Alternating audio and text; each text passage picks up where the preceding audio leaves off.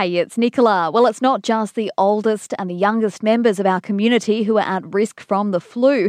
New stats show Queenslanders in their 20s and 30s are among the 25 people who have died from influenza so far this year. We've had one death here on the Sunshine Coast as experts warn us to get our flu jabs now, with the peak of the season yet to hit.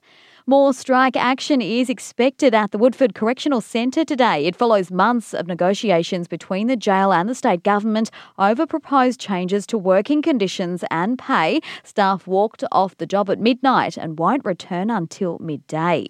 And Sunshine Coast Police are pointing the finger at us, saying we aren't doing enough to protect our property, practically inviting thieves to nick our cars. There's been an increase in the number of vehicle thefts here in recent weeks.